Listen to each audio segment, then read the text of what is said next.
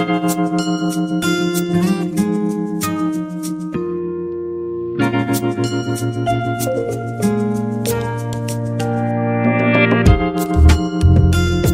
Msikilizaji, mkutano wa kimataifa wa mazingira COP 27 ulishuhudia kuafikiwa kwa mkataba wa kuzinduliwa mfuko kushughulikia hasara na uharibifu, fedha hizi zikitarajiwa kuzisaidia nchi maskini na zilizo katika hatari ya kuathirika zaidi na athari za mabadiliko ya tabia nchi. Jumla ya mataifa karibu mia mbili zilisaini mkataba huo ambao umetajwa kuwa wa kihistoria, lakini maswali bado yapo kuhusu ni nani atakayetoa fedha hizi na namna ya utumizi wake. Katika makala yetu hivi leo tutakuwa tukijadili mkataba huo ulioafikiwa Sharm el Sheikh nchini Misri, na kwenye laini ya simu tunaungana na Faisal Isa, mtaalam wa mazingira na mabadiliko ya tabia nchi akiwa nchini Tanzania.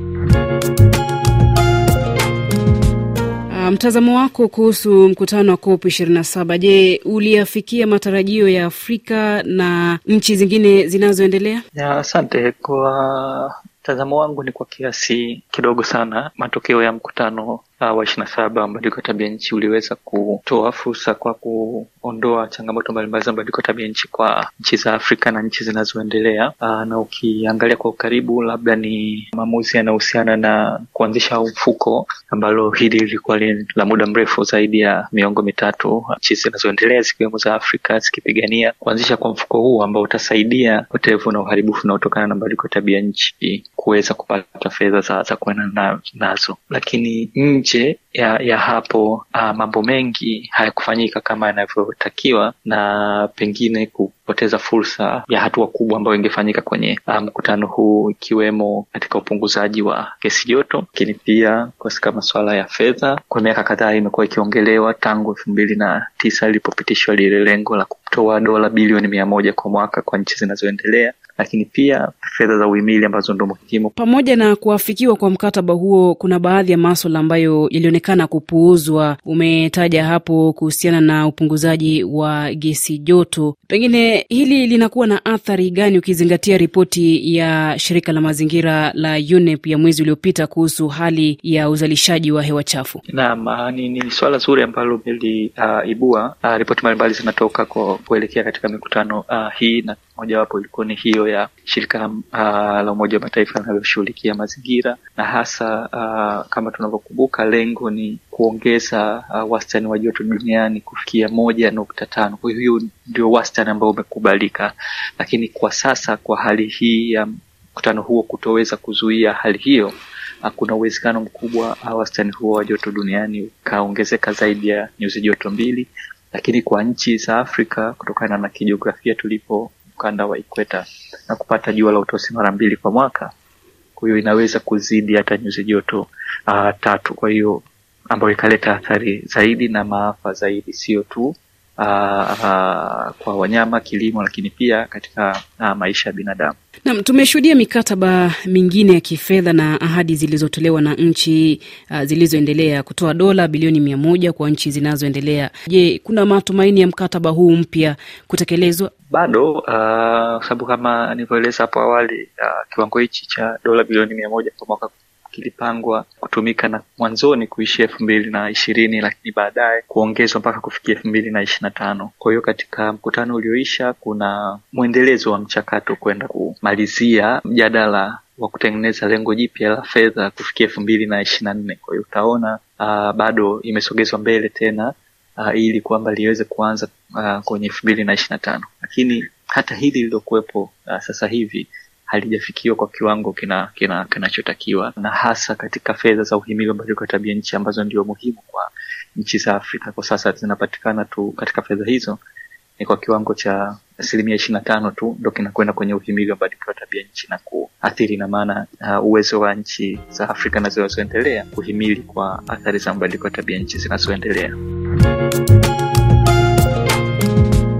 Na ningependa tuzungumzie kidogo sekta ya kilimo, na ni moja ya zile zimeathirika pakubwa na mabadiliko ya tabia nchi kutokana na kubadilika kwa mifumo ya mvua, lakini pia ukame. Je, mkutano wa COP 27 uliangazia kwa kiwango gani sekta hii? A, sekta hii kwa mara ya kwanza kulikuwa kuna uh, siku maalum uh, ambayo ilikuwa inazungumzia masuala ya, ya kilimo pamoja na, na chakula na kuweza serikali ya nchi ya Misri ambayo ndio ilikuwa wenyeji wa mkutano huu waliweza kuanzisha uh, programu ya kufanya uh, mapinduzi endelevu ya chakula na kilimo kwa uhimili wa mabadiliko ya tabia nchi, na hasa ni kwenda kuongeza upatikanaji wa fedha katika sekta hiyo, lakini pia kufanya mapinduzi ya kimfumo ya upatikanaji wa chakula lakini pia na, na kilimo kwa kufikia elfu mbili na, na thelathini. Lakini hii ni hatua ya kwanza ya kuanzisha uh, programu hiyo, lakini utekelezaji na upatikanaji wa fedha katika utekelezaji wa programu hiyo ndiyo muhimu zaidi. Hiyo iligusiwa na kuanzishwa kwa hiyo program, lakini bado watu wanasubiri namna gani utekelezaji wa hiyo program. Naam, katika vita vya Ukraine, uh, katika hotuba yake Rais Volodymyr Zelensky, You all know about the war that Russia started in Europe. Nyote mnajua kuhusu vita ambavyo Urusi ilianzisha nchini mwangu. Vita hivi vya Urusi vinasababisha mgogoro wa nishati ambao umepelekea nchi nyingi kuanza kurejelea matumizi ya nishati itokanayo na makaa ya mawe ili kupunguza bei ya nishati kwa raia wao. Kuna hatari kubwa ya janga la mio. Nani atakuwa na haja, kwa mfano, kuhusu kiwango cha gesi hamijoto katika anga iwapo sehemu ya Ulaya Mashariki ya Kati na kaskazini mwa Afrika zimefunikwa na wingu la mionzi baada ya ajali katika kinu cha nyuklia cha Zaporizhia. Mwaka uliopita hatungeweza kufikiri maswala kama haya, lakini mwaka huu Urusi imetufanya kuwa na maswali mengi kama haya. Mabibi na mabwana, ni lazima tuwaambie wale ambao hawalichukulii suala hili la mabadiliko ya tabia nchi kwa umakini kwamba wanafanya kosa kubwa sana. Hakuwezi kuwa na sera madhubuti bila amani duniani. Sote Ulaya, Afrika na Asia, Amerika, Australia, na wakaribisha nyote kuunga mkono mpango wetu ambao tumewasilisha kwenye mkutano huu, kuundwa kwa jukwaa la kimataifa la kutathimini athari za hatua za kijeshi kwenye hali ya hewa na mazingira. the impact of military actions on climate and environment. sijui mtazamo wako ni upi kuhusiana na hili? Naam, um, uh, miaka kadhaa iliyopita nafikiri ni tatu au minne, katika mkutano wa Umoja wa Mataifa wa mazingira ambao uliongelea athari hizi za uharibifu wa mazingira kutokana na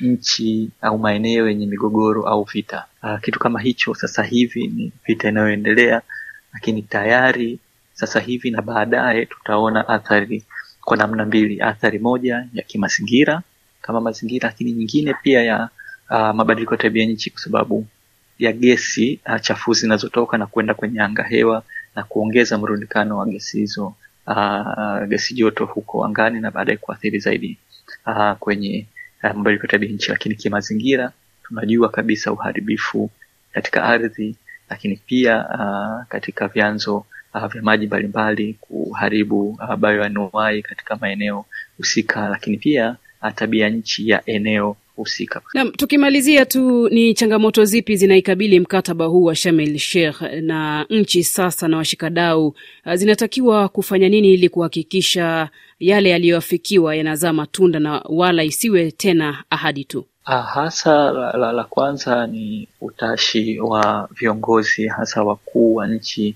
zilizoendelea na zinazoendelea kuweza kukaa pamoja na kufanya uh, utekelezaji wa mkataba au makubaliano hayo. Lakini mbili, upatikanaji wa fedha za za utekelezaji. Kwa hiyo nchi zilizoendelea ziendelee kutoa uh, fedha kama inavyohitajika, na narudia tena, si msaada, wanashurutishwa kufanya hivyo kimkataba kwa Umoja wa Mataifa wa mazingira na pia katika mkataba wa Paris mabadiliko ya tabia nchi. Lakini muhimu pia ni upunguzaji wa gesi joto. Uh, kama tunavyotoaga tu mfano kawaida, hatuwezi kuendelea kukausha maji au kwa kupiga deki huku bomba limefunguliwa. Kwa bomba lazima lifungwe na kwa kupunguza utoaji wa gesi joto ili watu waweze kuhimili uh, uh, mabadiliko tabia nchi. Lakini la mwisho ni ushirikishwaji wa wadau wote.